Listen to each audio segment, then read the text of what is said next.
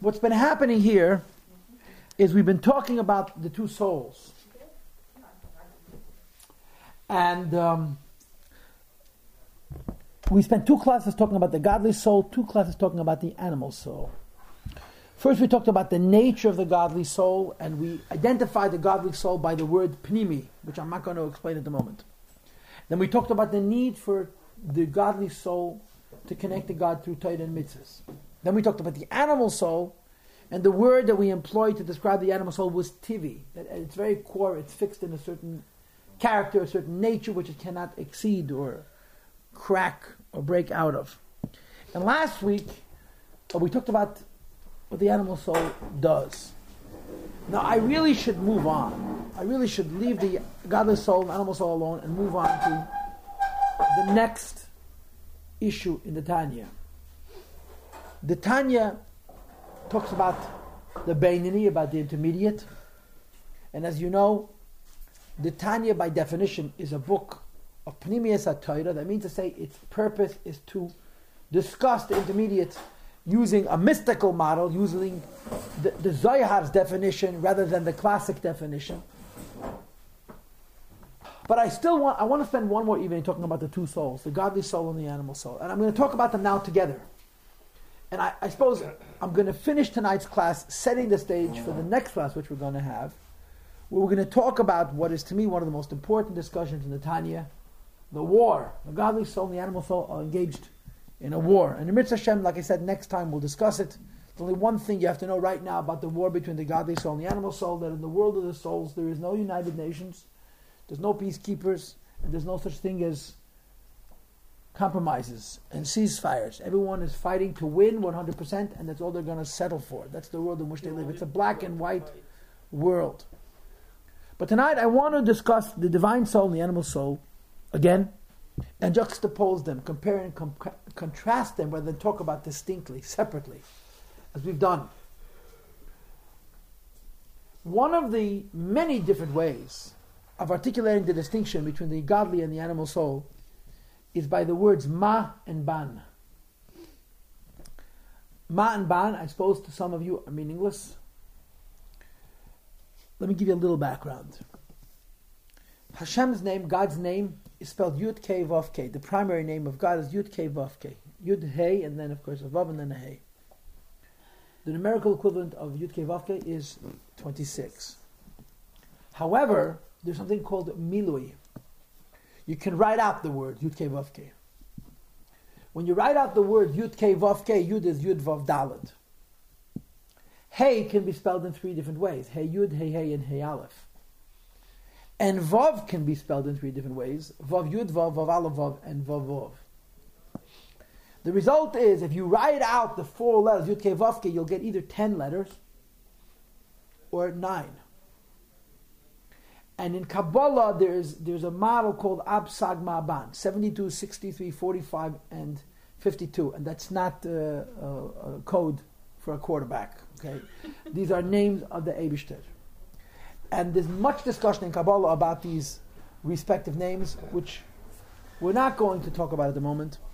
We will discuss only the two lowest levels, called Ma and Ban. Ma is 45 and Ban is 52. And I'll go straight to the point. It, it, just a technical, if you spell all the three letters with an aleph, in other words, Yud Vav Dal is always going to be 20. Hey Aleph, Vav Aleph, Vav, and Hey Aleph. Hey Aleph is 6, and Hey Aleph is 6 is 12. Vav Aleph, Vav is 13. 12 and 13 is 25, 25 and 20 is 45. If you spell it with Hay's, Yud Vav Dal, Hey Hey, Vav Vav, Hey Hey, it becomes 52. Ma and Ban has the numerical equivalent of Adam and Behema, man and animal. Mem Hey, Ma is Adam, is man. Ban, 52, is behema. And the divine soul and the animal soul are ma and ban. They're man and animal. That's what they are. And there's much discussion in Kabbalah and in Hasidus about the the uh, distinction between these two concepts. What's the mystical concept of Adam, of man, and of course, in this context of the divine soul, what's the mystical concept of behema, of animal, and in context, of course, the animal soul. And there's various different ways of articulating it. Here's the first. In Kabbalah, man and animal are compared to Igul and Yosher. This is Kabbalah, Igulim and Yosher. This is Kabbalah. I'm, I'm going to explain this to the best of my limited knowledge, and hopefully, um, Igulim and means circles and lines, or a circle and a line, a sphere versus a line. Kabbalah uses very material analogs, very physical examples to illustrate mystical ideas. And it's very, very critical to have background in knowing how to interpret these analogs, because otherwise you come away with virtually laughable insights into what Kabbalah is saying. And the problem is not Kabbalah, the problem is Uh, one's interpretation. In Kabbalah, a circle is an, ana- is an allegory, is an analog for the Ein Sof. A circle is a mushal, a circle is an analog for the Ein Sof, and for a very simple reason. Because a circle, by definition, does not have any points, has no distinguishing aspects. That's the idea of a perfect circle. It's not only there's no top and there's no bottom, there's absolutely no frame of reference, right? If the globe did not have land and sea, or hills and valleys and mountains, a perfect sphere has no points. To use a philosophical form, it's actually an expanded point. It's, it, it has no distinguishing aspects. And therefore, it's an analog for the Ein Sof because this is what Ein Sof is. Ein Sof is infinite. But infinite also means plain and nondescript. There's no definition, there's no aspects in infinity. Infinity is not just a lot of different things until infinity, because that really cannot exist. It's an existence that, because it's infinite, has no aspects, no distinguishable aspects whatsoever. So a circle becomes a metaphor, becomes an allegory for the Ein Sof. A line, on the other hand, becomes an analog for something which is finite, something which is limited. Yosha, a straight line. For the obvious reasons that it has distinguishable points at the top and the middle and the bottom, right? When you go to school, and they do this whole mathematical thing with you about the line and the points on the line and, and so forth and so on. A line has distinct separate points and it therefore is representative of finity. So in Kabbalah, when they want to talk about something which is infinite, they compare it to a circle. And when they want to talk about something being finite, they compare to a line. So if I asked you what's better, the circle or the line, you would all assume that the answer I'd like to hear, and of course we love to please people, so you'll say what I want to hear, the circle is advantageous over the line. Here's the interesting thing. That is all right. And please listen carefully to my language, okay? If you have background in Kabbalah, let me do the teaching. Don't bring what you, you the material from someplace else, leave someplace else.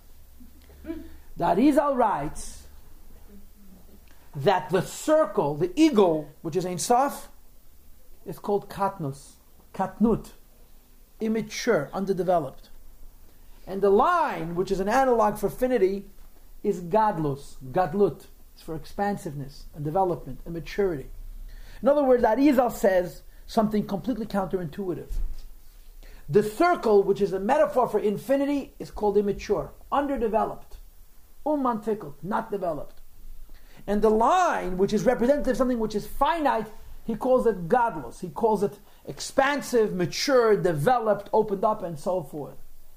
And there's extensive, this is a statement from Kisvei Arizal.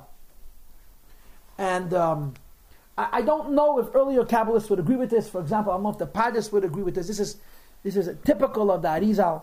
And in Chabad, Hasidus, which is so heavily anchored in the Kabbalah of Arizal, this particular commentary plays a very vital role in how Hasidus employs, exploits uh, Kabbalah. And this is one of the things we want to talk about. Why would you call infinity immature? And why would you call finity a line mature and developed? And the answer is because infinity does not allow itself to be broken up into aspects. Infinity is defined by its being singular and unified altogether. Finity, on the other hand, something which is limited, its character, its definition, is that it opens up, it becomes distinguished, little aspects, and from each little aspect comes smaller aspects that open up more and more and more and more. And the fact that infinity is has no room for expansion, has no room for development, makes it immature and small. And the finity, because of its ability to expand and open up and encompass details, is considered gadlus, developed, uh, uh, mature, developed and opened up. I'm going to give you a very simple illustration for this.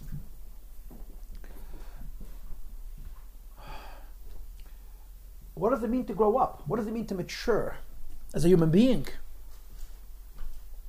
One of the basic, one of those obvious aspects of growing up is to appreciate nuance, subtlety. You know, nothing is simple, is a profoundly grown up fact of life that children have yet to learn.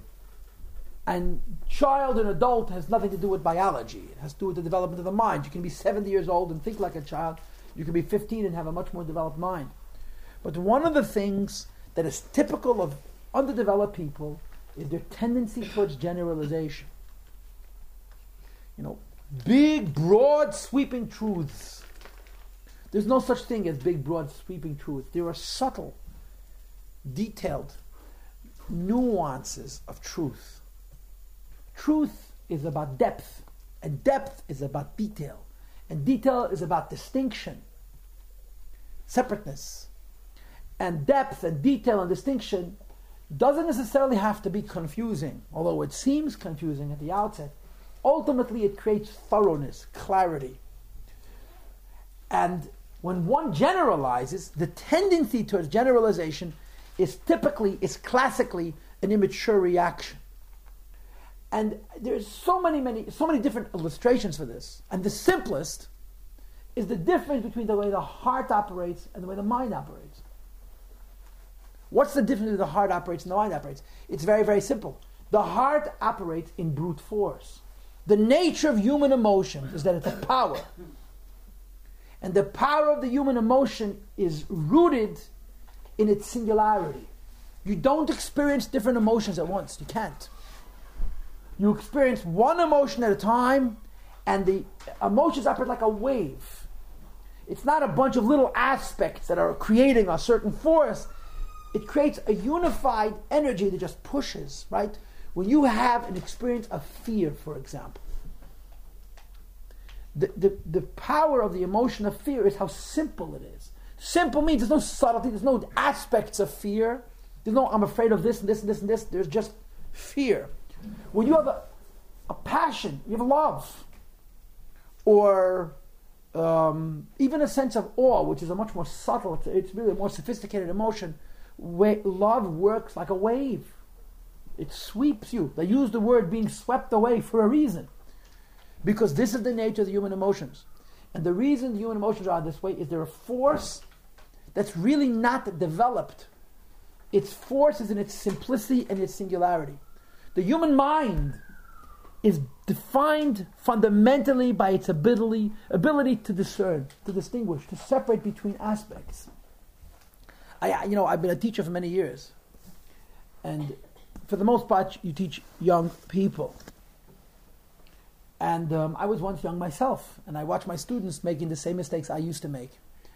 And um, I, have I've coined phrases which, which I think are very credible, and I use them periodically, and they're very relevant at the moment. As a teacher, you will hear from your students all the time the word basically. Now, I use the word basically also, but I'm entitled because I'm a teacher. So whenever one of my students says basically, I say basically is pseudo intellectual. And they say, huh? basically is not an intelligent term. Basically is almost this is how I feel. Because what does basically mean? Basically means let's generalize. Let's not analyze its subtlety, its nuance, its specificity, its edelkeit. Let's be general. That's what what basically means, right? Another one of my cliches, and this one I own the rights to. Correlation is always simplification. When people learn, there's two levels of learning. An uneducated person's tendency in learning is to compare things to one another. Comparing things is diminishing them, and it's diminishing you. Real learning is about discernment, it's about separation, separating things. So the, the mind and the heart, the emotion and intellect of a human being represent two concepts. Let's use a, a physics term. It's like the wave and the particle principle. The emotions of a human being work basically. They are. They're guttural. They're core. They're basic. And the more basic, the more at the root of the human being the emotions are, the more powerful and simple they are. And of course, the best example of this is animal emotions. Animals are much simpler than human beings, and because of that, their emotions are much more powerful because their emotions are not softened, their emotions are not diminished, their emotions are not lessened by their mind. Because that's what the mind, that's what an intelligent person's emotion, even when they feel passion, the mind weakens the emotions in general and it adds nuance, adds subtlety. No emotion is simple. One feeling is not the whole story ever. You know, a person is in love, they're seeing stars and the world is imaginary, but they know it's not life. When a person is governed by their emotions, it takes them over. Kabbalah therefore says infinity, igul, is katnos, it's immature, it's underdeveloped.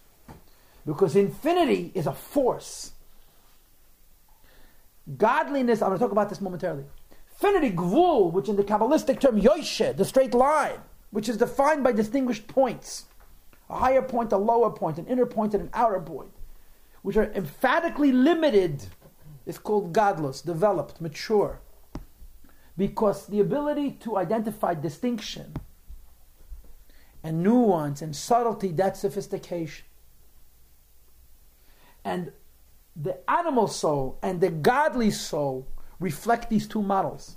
The animal soul is actually, the animal soul represents infinity. And the godly soul actually represents finity. Therefore, the animal soul is called behema, animal, because it's so basic, it's so core, it's so guttural, it's so singular in its expression. And the animal soul is called Adam because, by definition, I'm sorry, the divine soul is called Adam because, by definition, the godly soul is defined by its ability to discern, to distinguish, to examine, to go into details, into nuance, and to subtlety, and so forth and so on. So everything is backwards. Infinity has a major, major limitation. The limitation of infinity is that it's basically. Kabbalah says that infinity is called kachashecha koira. Infinity does not distinguish good from evil. Infinity, as such, treats everybody the same. Why? Infinity doesn't appreciate virtue or demerit. Infinity can tolerate everything and everybody. Now, God, we call God infinite, but God's not infinite. God's everything. God's not only infinity, God's everything. Infinity as such what's called in Kabbalah Ein Sof, by itself, in and of itself, although it's such a profound idea to contemplate the idea of something being infinite, Kabbalah teaches us, the Arizal teaches us, this becomes a mainstay in Chassidus Chabad, is that there's something very, very underdeveloped about infinity. It's simple. Another term that's employed in the Maimorim and if anybody's interested in reading up on this, I'll tell you where to look. This is an incredible discussion, but there's no English version of it, so take out your pen slowly. it's, it's an incredible Hemshech Maimorim from the Rebbe Rashab, taken from 99 years ago. Next year it'll be 100 year anniversary. He said the Hemshech Eter, where he has four or five manim where he analyzes the divine and animal souls, and the information I'm sharing with you tonight is from there. He uses a different term, klalut and pratut, general and specific. Klal and Prat. He says the, the animal soul is compared to igul, to the Ein Sof, to infinity, but Ein Sof that functions as a wave, as an indistinguishable force, and he calls it close. Everything is general. The godly soul is compared to Yoishet, which means finite. Its strength is its pratiyut, its ability to go into nuance and to detail and to subtlety. And of course, there are innumerable, innumerable examples for this. Innumerable examples from this. If you've ever been a student or if you've ever been a teacher, you've had this experience. And I've had this both as a student and as a teacher. So I remember the frustration, and as hard as I try, I'm never sensitive enough to the frustration of my students. when I was a kid, I was a teenager. Not everybody worked so hard. I, I, I was always a geek, as they say. Um, so I spent a lot of time thinking. And when you think, you have ideas. And when you have ideas and you're 16, you love to share them. And when you share them, you get your feet cut off. You understand? So either you stop sharing them or you continue getting your feet cut off. So this is an experience that I had with one of my teachers, who I was fortunate to have as a teacher, because one of the biggest problems is you may grow up and never have a teacher. And I had this experience again and again. And I remember being so disappointed with his insensitivity until I watched myself repeating the performance with my own students and I understood the dynamic. You go to a class, my kid there's, there's almost two million Yidden, but there's too many on the Gesundheit. Go to a class, a teacher teaches. Now the teacher's telling you a story, or he's, you know, he's saying something very basic, basic is pseudo intellectual. Okay, if you publish this, you're a god. I own the rights. You can do the business together. Okay, we can make millions. Basically, it's pseudo intellectual. And what's the other one? Correlation is always simplification. I got a few more. Okay, I got a whole collection of, of of useless adages that matter only in graduate school of university. Nobody else cares about this kind of stuff. Nobody but, knows what it means. so you go to a class assuming your teacher is teaching you more than eight, one plus one is two.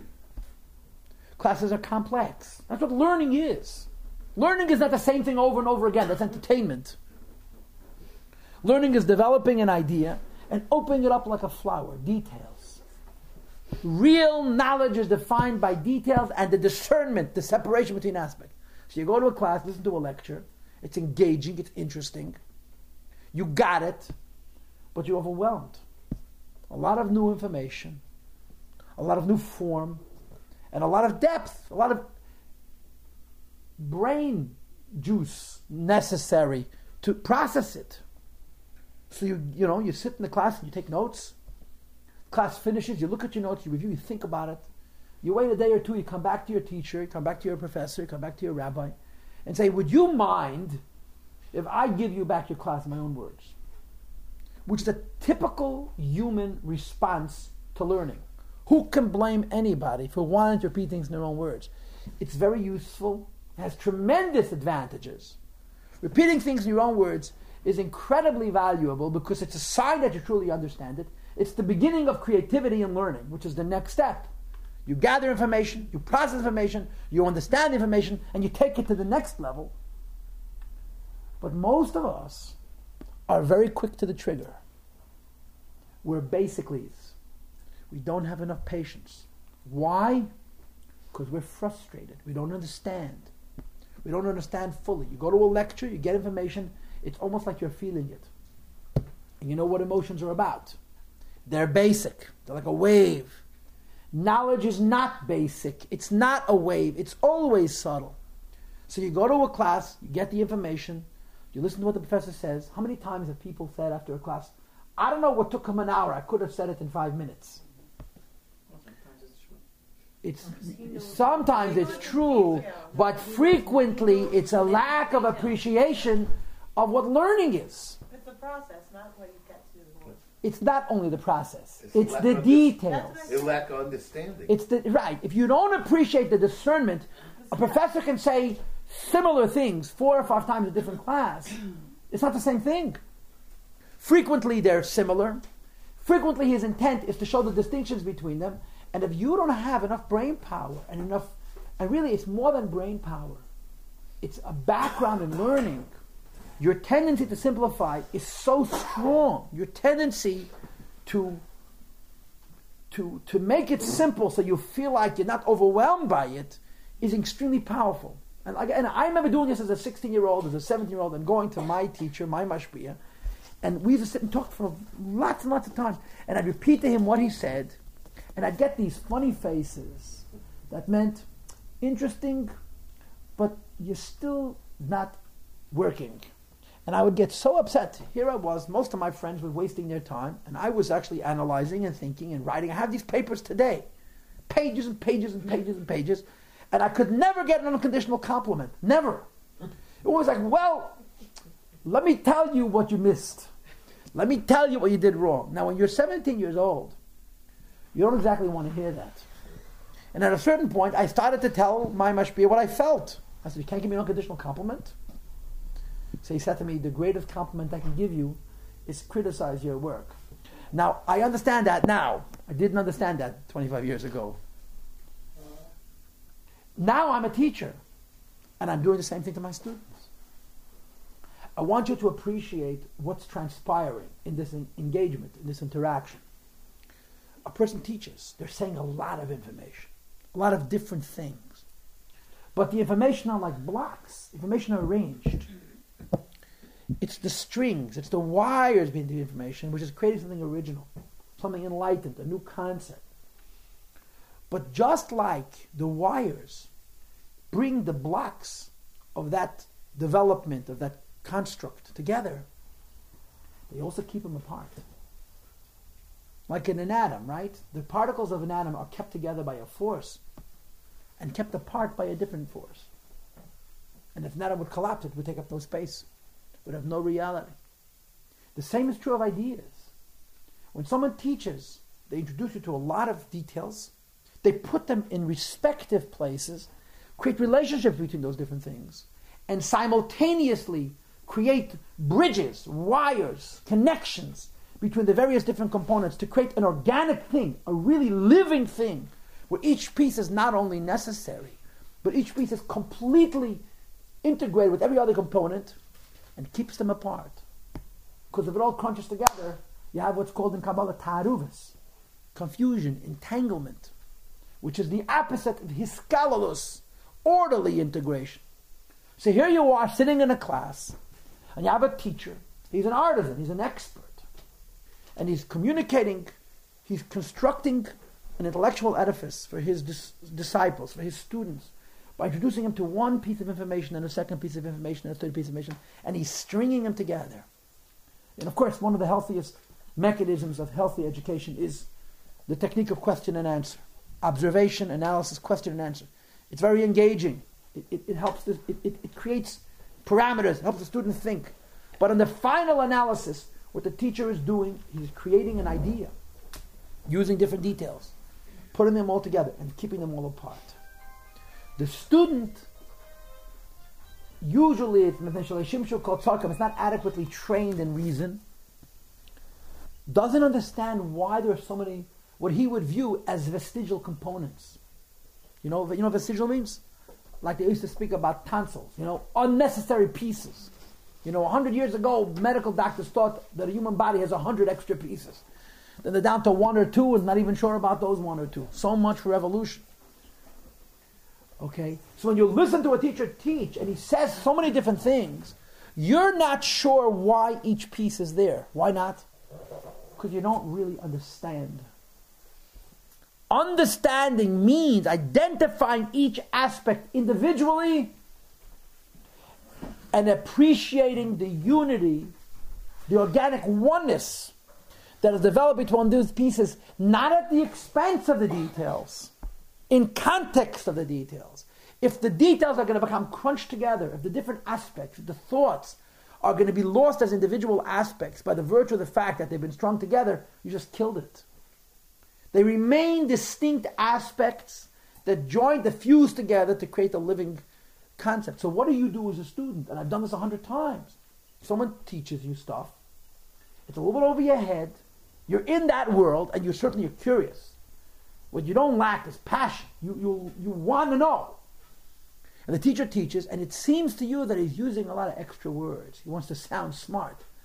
So you take a file, and you want to sand away the rough edges and make it nice and curvy and beautiful. And what you don't appreciate is that those rough edges are the links to the next ideas, to the infinity of knowledge. So you come over to your teacher, you've heard this, this brilliant lecture, which is defined by details and aspects, strung together, and like I said to you before, kept together and kept apart to be organic, to be alive, and you want to simplify it.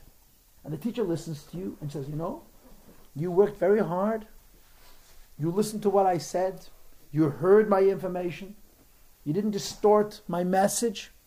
You processed it. You got it down to an essence. You distilled down the, the communication to a thought. But you're simplifying. and the student wants to punch the teacher in the nose. Why can't? Why have be mean?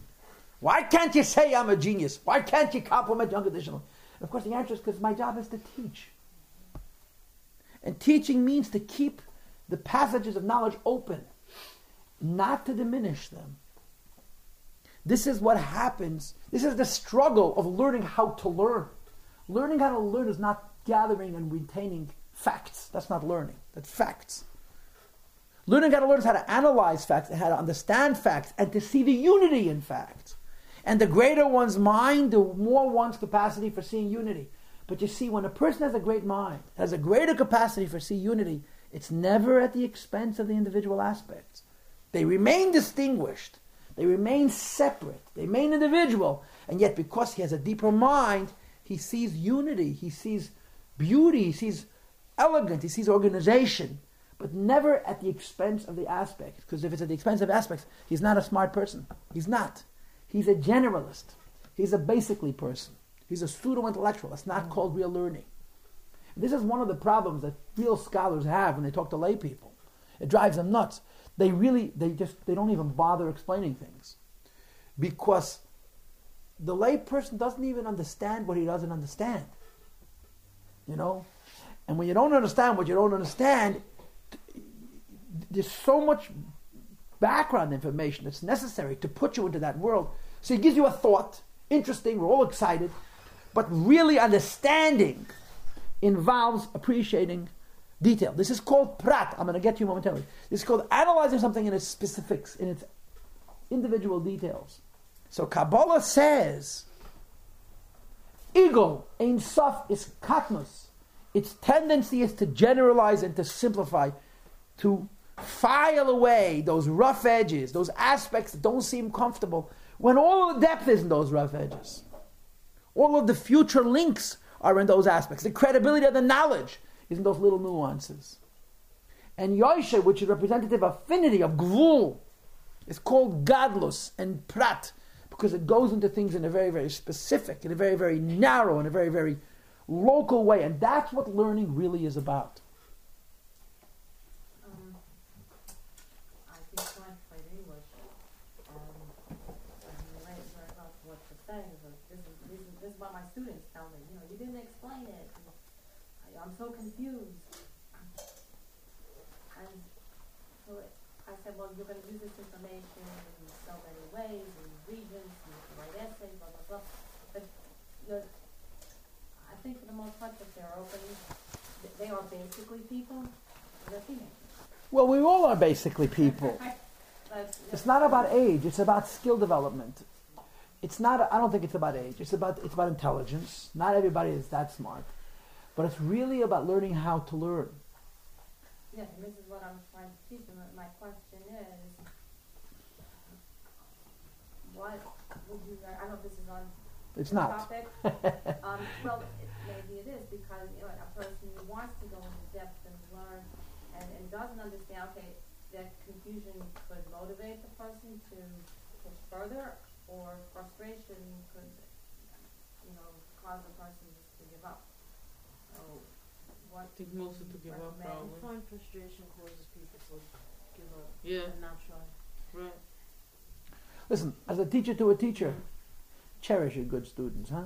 I do. and I have Okay. others that uh, you I have to deal with their, their frustrations. Right, of course, of course. come out in every name. Unfortunately, our model of education, and I really don't want to go into this, this is not an education class, we've created a liberal arts model of education which means we want our kids to be jacks of all trades and masters of none. It's, it's a very bad model. Mm-hmm. And we're all stuck in it. Um, not everybody's meant to be an intellectual. But there is not an intellectual in the world who's a generalist. It just doesn't exist. Knowledge is becoming more and more specialized because that's what knowledge is. So why is it that we raise our kids to be generalists if you want them to develop minds, and the development of the mind is the antithesis of being generalists. The model of education that we have is poor. And that we can argue about this all day and all night. But I believe that at a very young age, maybe even teenage years, maybe even high school, children should choose. They shouldn't learn a little of this and a little of this and a little of this. They should choose. and they should go where their heart wants. And the greatest motivator is interest. That's a student-centered classroom. Pardon?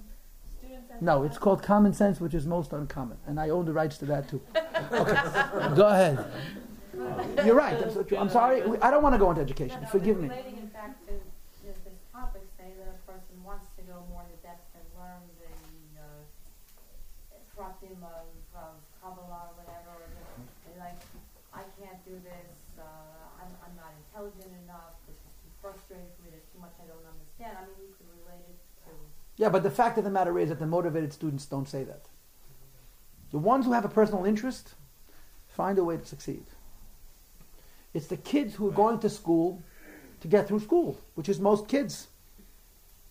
If a child has an interest, We'll find it. as frustrated as a child becomes, they figure it out. They keep asking. Yeah. They figure it out. The problem is most of our kids go to school to, to pass.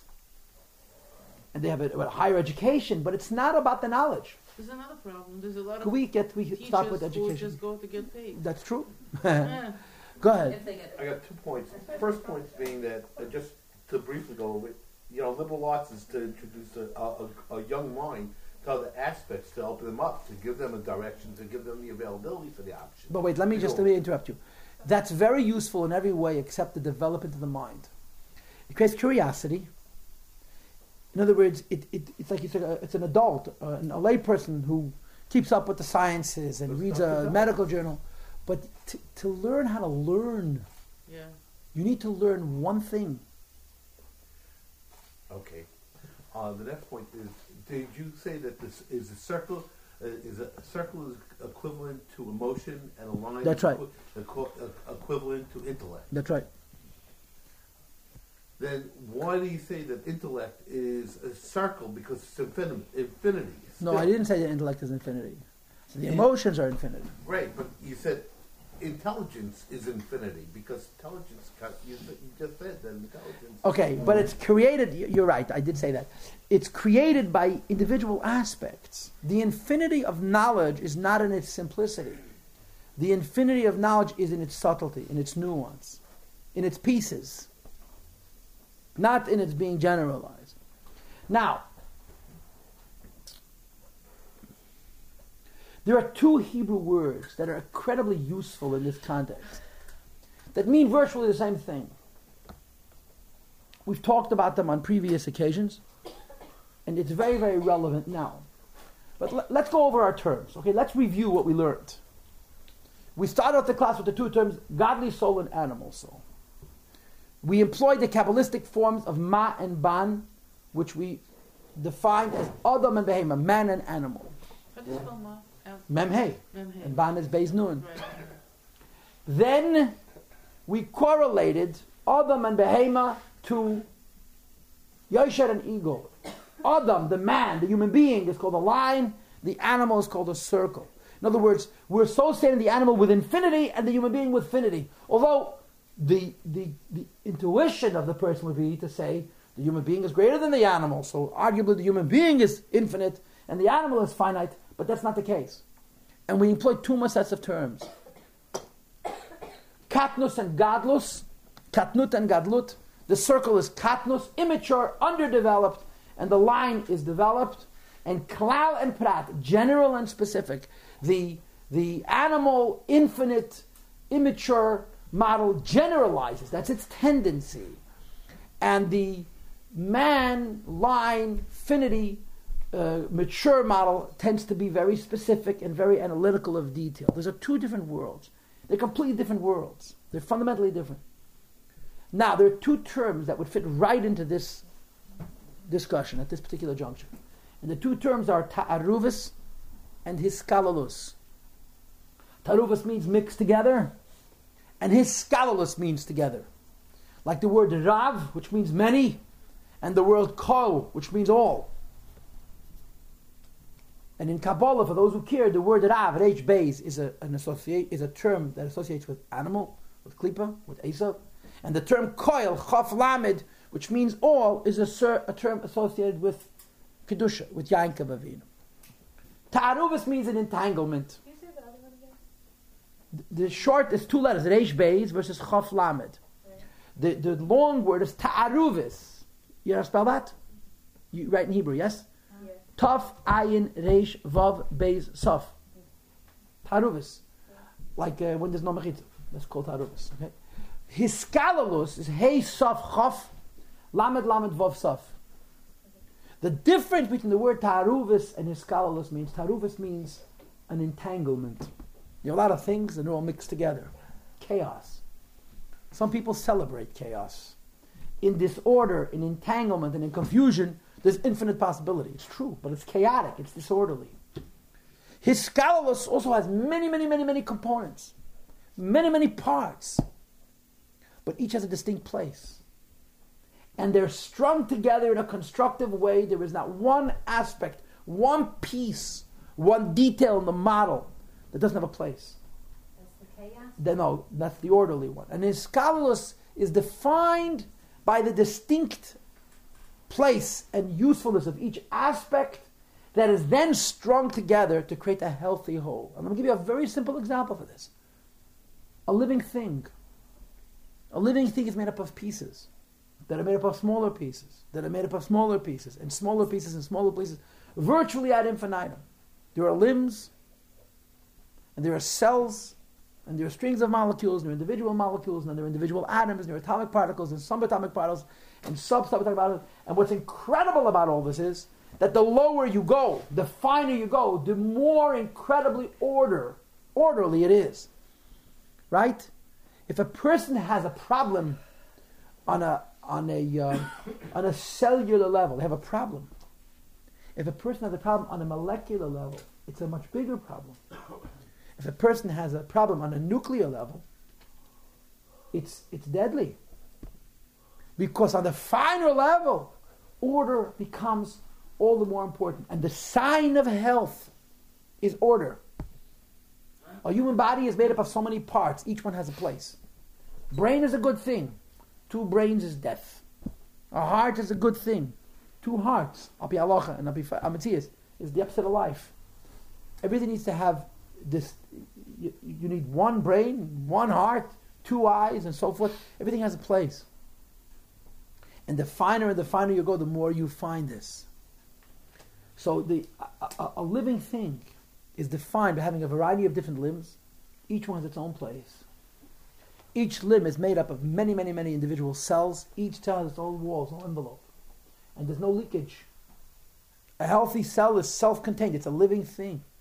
Within each cell there are cellular components, organelles. Each one of those is healthy and self-contained, and there's no leakage. Within those organelles there are molecules. Each one is healthy. All the way down to the finest levels. When does a person get sick? When that order begins to break down. It doesn't matter on which level. When there's chaos in a body, in a small level, that's the beginning of death. Right? There's a term which is so useful because it's so, uh, it has such an enormous colloquial uh, pun. Free radicals. Free radicals means pieces of the body that are operating like mercenaries. They don't have a place. They're bouncing around like a billiard board in the, in the body, billiard ball in the body, and they trigger what they call chain reaction. They trigger other electrons. They trigger the body to slowly come apart on a, on a nuclear level, on a very, very deep level. The sign of health is order. And to give you some Kabbalah for the evening, as though I haven't given you any yet, the Rabbeinu Bechaya tells us, Rabbeinu Bechaya in Bereshis, that before Adam and Eve ate from the tree of knowledge of good and evil, they were supposed to live forever. And there's an enormous discussion in the theologians is this possible? Can this biblical statement, V'chayla living forever, be taken literally? And of course, as can be expected, this becomes a division between the mystics and the philosophers. The mystics say, why not? And the philosophers say that's ridiculous. So the philosophers say living forever means living a long time, like a thousand years, rather than a measly 930. um, and the mystics say, no, no, it's literally true. So the Rabbeinu Bechaya, who lived 700 years ago, says something incredible because he describes cell regeneration 500 years before cells were discovered. And he uses the Hebrew term, koyach hamora, from the word tmura, that means to replace, to regenerate, to renew. He says a body has a regenerative power, an ability to recreate itself. And there's no reason that the regenerative power within a person should not continue to be, re- new indefinitely. As long as the cell continues reproducing and recreating, you won't age. You remain healthy. The deficiency in the regeneration of cells is something which biologists, medical doctors don't understand. Anybody who's over 35, you should know that it's been medically established, as a matter of fact, that when you reach 35 or 36 years, which is what it says in Halacha, something happens to your body and the ability to renew cells is deficient. And there's no scientific explanation, it's just a fact. You may say It says in Teda, the expectancy of a person's life is 70 years. The moment a person turns 35 plus, the ability to renewal of cells is deficient. It's not because of diet, it's not because of the air you're breathing, it's just the way the body was designed. And until that point, your body renews cells, blood cells are recreated, what, in 84 days? I don't know the numbers, right? Very frequently. And until a certain age, every cell created is as new as the ones you had when you were a baby. At a certain point, the body goes deficient. The source of that deficiency is Adam and Chava, is Adam and Eve. Had Adam and Eve not eaten from the tree of knowledge, they would have been godly people. Being godly people is not some mystical, esoteric idea, although it's that too. It would have meant that biologically they would have been such a state of health that there'd be no reason for them to die. They just continue re- renewing themselves because their biology physiologically would reflect harmony between soul and body. The Beta B'chaya says this, and the body would regenerate. Alternatively, once man ate the tree of knowledge of good and evil, death was introduced to the world. Death does not mean people die. Death means every living thing has deficiencies at its core. Free radicals are part of their basic condition of human beings after the original sin. And those aspects of imperfection which are built into the model of every living thing guarantee that everything dies some sooner and some later. And it all has to do with disorder, with chaos. At first, it's chaos on a tiny level and in a small area, and it takes over the person. The terms that connote, that mean order and disorder are hiskalos and ta'aruvas, entanglement and orderly interconnection. Orderly interconnection means ein lach dava she'ein le'shah. Everything has its own time, everything has its own space. A healthy body is not defined by all the cells crunching together, by all the limbs looking the same. Everything has its space and its definition and its order. The whole is healthy because the aspects are healthy. And the aspects are healthy because the sub aspects are healthy. This is the sign of a healthy living thing. And the smallest measure disorder ultimate results in complete chaos, which is the neshama can't stay in the body, and that's death. This is the idea of Yosher and Igul. This is the idea of Adam and Behema. This idea of the animal soul and the godly soul. The animal soul and the godly soul, the animal soul is defined by detail and order. The animal soul is defined by chaos and brute force. So the animal is stronger than the man. The animal is stronger than the man.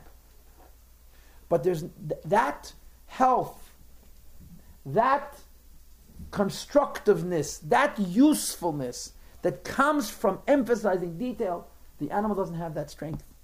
It's the strength of the godly soul. The godly soul is all about detail and order, and ultimately the godly soul lives forever. Go ahead. Just, I just. Uh, I don't know what the word just means, but go ahead. Basically. Mary, I rest my case. Go ahead. I've been a teacher for a while. Go ahead. Taarus is mixed together. Pardon? Entangled, right.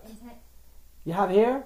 You know what it means entangled? Okay, and that That's one is, is chaos, That's right. And his ka- his kalut or his kalut is what? What's the definition?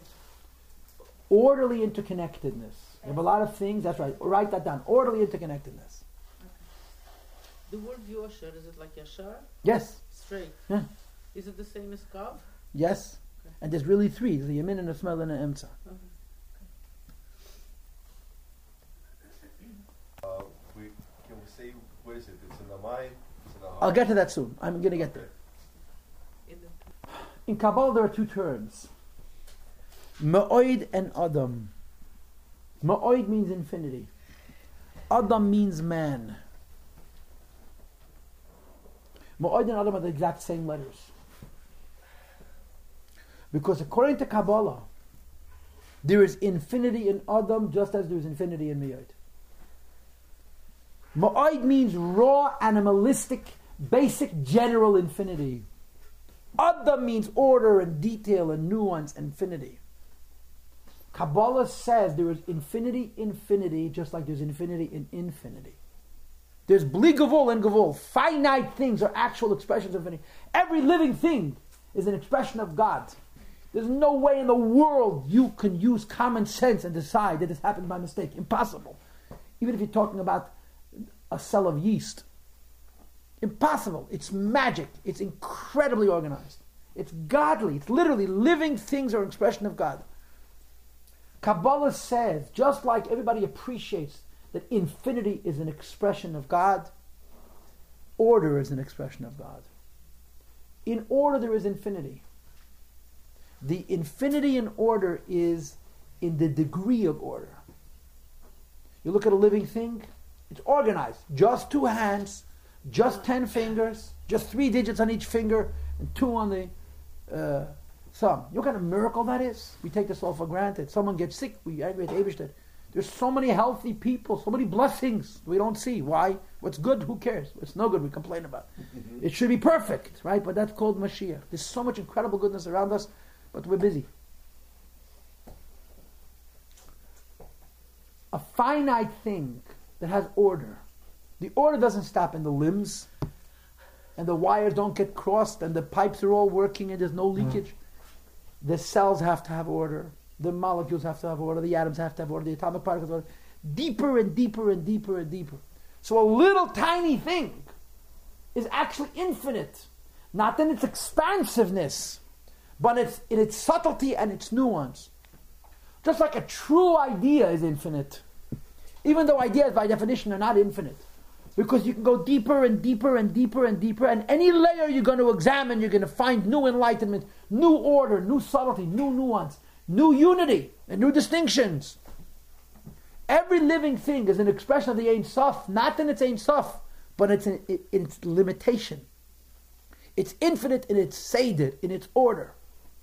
So to be sure, Igul and Yosher, which means infinity, infinity, is actually two expressions of the infinite.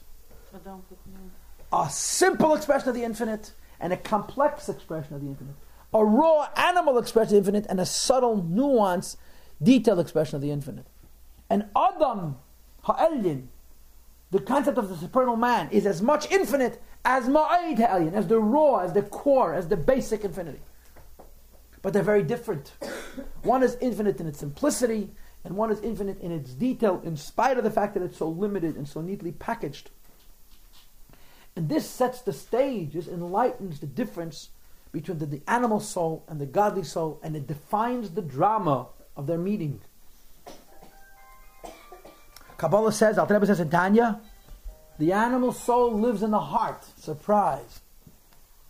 And the godly soul lives in the mind, surprise.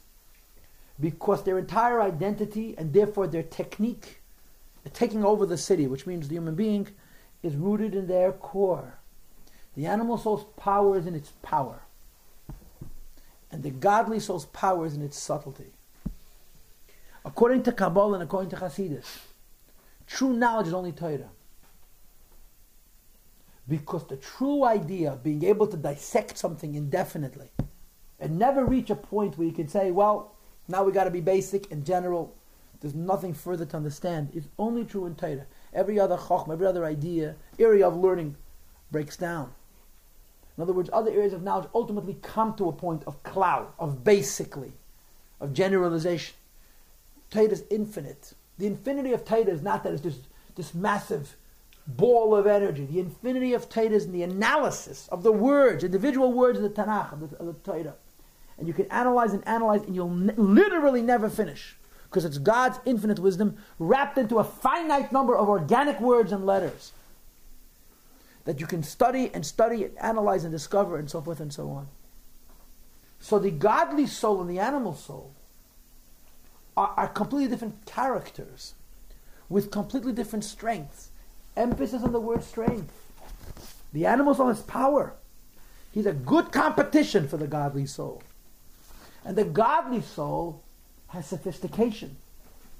And is good competition for the animals. Also, real war where they, eh, the combatants are, at least in principle, using very, very different techniques. The animal soul's power in, is in his raw force, it is in animalism. The godly soul's power is in his willingness to analyze the truth. I, I have an obsession. I have something. I need to tell you something. This is really not that relevant. That's a subtle way of saying I'm not answering your questions. um, but I do want to mention anyway. Rambam, the Ben Maimon, wrote a work of philosophy. It's called Moreh Nevuchim. To call the Rambam intelligent is an insult. I mean, the greatness of the Rambam's intellect is no one will ever know. If you've studied the Rambam's writings, you make an interesting discover, discovery that virtually every good idea that you read in any Sefer of Musar, any theological work written since the Rambam's times, are rooted in Rambam. Incredibly creative. A million and one new ideas. Mamish. Just so many original thoughts. And I want to share with you two commentaries that Rambam makes against Aristotle, whom the Rambam was veiling himself behind. People have this simplistic, this basic notion that Rambam was enamored with Aristotle. Rambam was enamored with the truth. People were enamored with Aristotle. So the Rambam wrapped his truth in Aristotelian form. But all the fundamental beliefs of Aristotle, Rambam disagrees with. I want to share with you two um, two, uh, two Maimonidean insights that in a very subtle and a profoundly intellectual way argue the difference between generalization, basically, and nuance and subtlety. Okay? The first one is when you have no proof for something, you do not have proof that it is not. When you can't prove something, you haven't disproven it which is a fundamental mistake made by so many intellectuals. If I can't prove something, all I've proven is that I have no proof. But not that I have proof that it isn't. Right? Yes, the simplest example is God. If you cannot prove God using a microscope, you don't have proof that there isn't a God. You simply have proof that the microscope can't prove it. That distinction, that separation between not being able to prove something and proving that it is not is, is the line between subtlety and simplification. And you will be shocked at how many intelligent people make that correlation, make that link. That if I can't prove something, that means it's not true. You know, Aristotle's fundamental belief is if it's irrational, it's false. If it doesn't make sense, then it's a lie. This, this, is, you know, this is a core philosophical truism is, is, a, a subjective statement. It's a statement that makes himself God. And in the Rambam's own words, if you have no proof for something, you don't know that it is or it isn't. You just know you have no proof. And that's called being intellectually honest. And it's a subtlety. Has incredible ramifications. Another example of this, uh, it's virtually the same, but it's still a different statement, is the observable world cannot be the criteria for what is true and false. We live in the reality.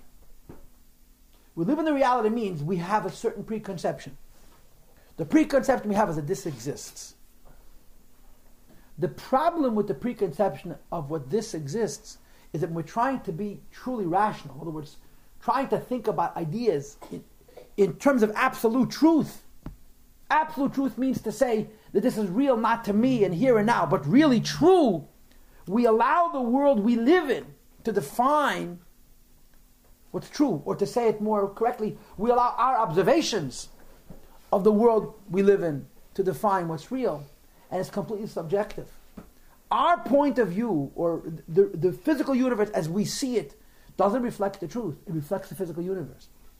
And if you want to know what the truth is, and of course, your only frame of reference is the physical world. You have to be able to departmentalize, use the physical world, analyze it, but analyze it objectively. Never allow yourself to be restrained by your observation. Never allow yourself to say, This is what I see, to this is real. Again, the simplest example is the question of whether there's a God or not, right? There's no proof that there is a God, is a statement many people make. Now, what's the truth? Of course, there's a proof that there's a God. You're a proof. I'm a proof. Our existence is proof. Well, how does it prove it? How did we get here? All of the answers don't answer the question, they deflect it. In other words, when you look at an existence and you say, well, it already exists, so that it exists, it's a fact. Now we're going to analyze how it got here. That's, that's, it's, just, it's fundamentally flawed. You have to say, how could existence be? Assuming non existence exists, that's objective reasoning. And these two philosophical arguments really become, so to speak, the basis of the Rambam's arguments with the philosophers. Number one, when you don't have proof for something, you haven't disproven it. And number two, you cannot allow the reality as you perceive it to become the basis of your rational thinking. You have to be able to be, you have to be able to be dispersive, to be objective, to the degree where what you see and what you know don't become the basis for how you reason. Because if you do, it's not real reason. Like I said, these are points that are in my guts. The relevance of that to this is because that's called being really, really nuanced. It's called really, really being subtle. Having said that, let's return to our world. Because these are examples of the difference between generalizing and really thinking in details. And it's an endless process of being critical with one's own mind. You know, you become intellectually lazy, you're not intellectual anymore. That's right. Now, getting back to the issue. Getting back to the issue. We're discussing the godly soul and the animal soul. And this is, so to speak, the end of the road for us. Mitzvah, next time we get together, which will be in two weeks hence, remember, I will not be here next week with Hashem's help. We're going to start talking about the war between the godly soul and the animal soul. At this juncture, we're summarizing, we're concluding our definitions of the godly and the animal soul. And we sort of simplified it as follows The animal soul's force is in its sheer power, in its wave mechanism, in its force. The godly soul's uh, definition is in its subtlety and in its nuance. Therefore, the seat of the animal soul is in the heart, the seat of the divine soul is in the mind. That makes complete sense. But I want to finish the class with an interesting idea, which is mentioned in one particular discourse in Hasidus. It's not very, very widely discussed, but it's absolutely brilliant. It's absolutely brilliant. Absolutely brilliant. And if you'll remind me, I'll, I'll uh, when I finish with that, I'll say one more thing beyond that also.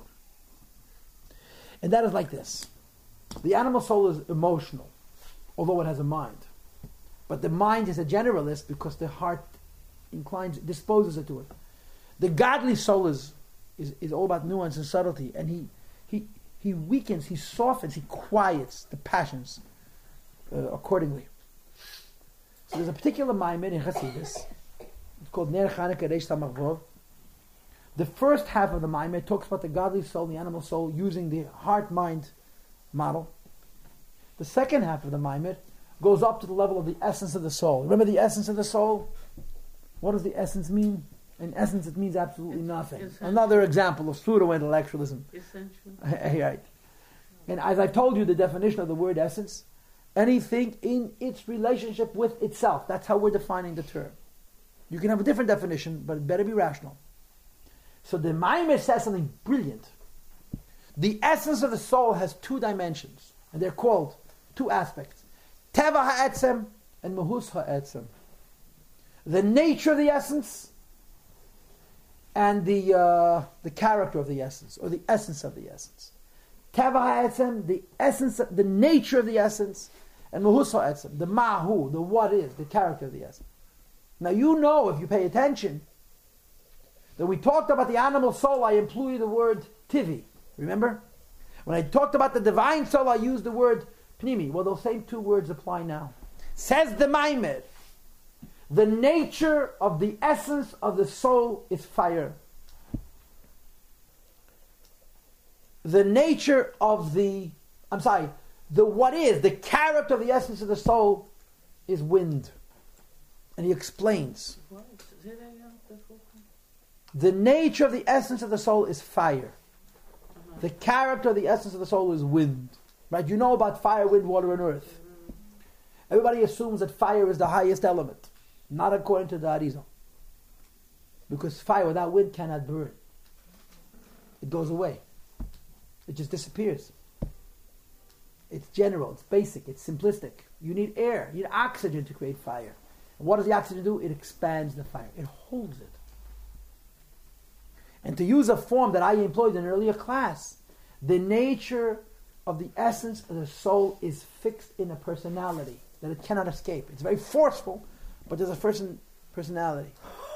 The essence of the essence of the soul, or the, the, the character essence of the soul, is freedom. And its tendency to go down, to come down into details. Which is, again, the same model on a much higher level. Yosher and Igulim, a circle and a line on the essence level.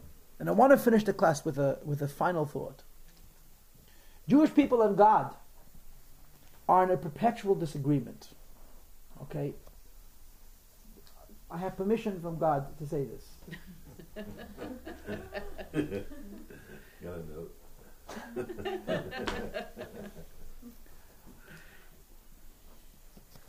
Here's my notes. when you finish with the note, give it back to me.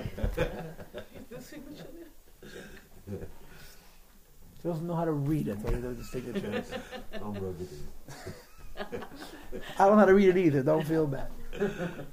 and the disagreement is as follows: the Jewish person, the Yid, comes out into this world, lives, studies Torah, and does mitzvahs. His entire endeavor is to get out of here. I don't mean this chas in the sense of death. I mean this in the sense of raising yourself above the world, coming closer and closer to God, and in philosophical form to go from the world of many to the world of one. God takes our soul, puts us into this world. He has the exact opposite priority.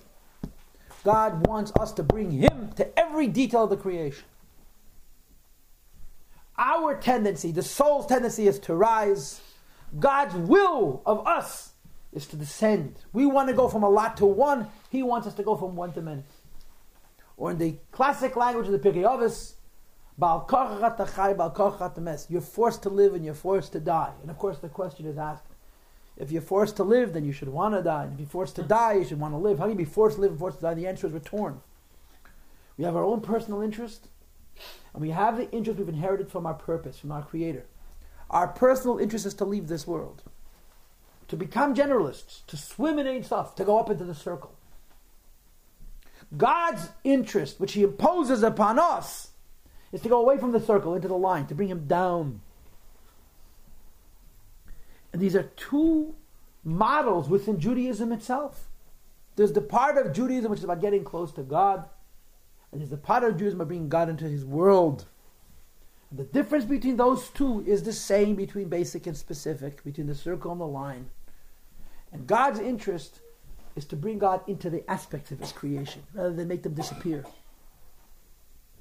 Now, in Kabbalah, in general, this is different between Tohu and Tikkun, between Kedusha and Klippa.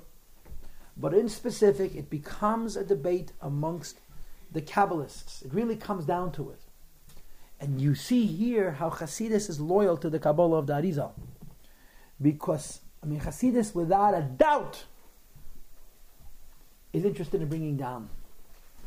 The centerpiece of Chabad Hasidus is called Dira B'Tachtoina, making a home for God in the lowest realm, which is the idea of bringing the one into the many. Not raising the many into the one. Not that the world should disappear, but that the world should be Godified. And the difference is whether it's the world becoming raised up into a point, into a circle, or the circle manifesting in every little aspect of the creation. And there's no question this is the Chabad Hasidic priority. And in Kabbalah, it becomes the difference between the Kabbalah of the Arizal and the Kabbalah of the Ramak, between the Eitz and the Pardes. The model, the model of Kabbalah of the Arizal says, the end of time is godliness being manifest. The model of the Kabbalah of the Pardes says, the end of time is the world being raised up. And the difference between those two, in a very fine level, is the difference between, between man and animal. between circle and line. And of course, Chassidus says everybody's right. Hmm. The man and the animal don't destroy one another, they fuse. The strength of the man, which is the subtlety, affects godliness being brought down. The strength of the animal affects raising the world up, including it in godliness. And the divine purpose encompasses both. Now, in terms of philosophy, we're all geniuses, okay? In terms of life, we will always be amateurs because we have to contend with ourselves. And that's what matters. So, philosophy aside, we've discussed the animal soul and the godly soul for five weeks. We understand to some degree the differences in how they operate. Next week, we're going to talk about the war. Go ahead. Two weeks, no? Two weeks, Mr. Shem, yes. Okay, good.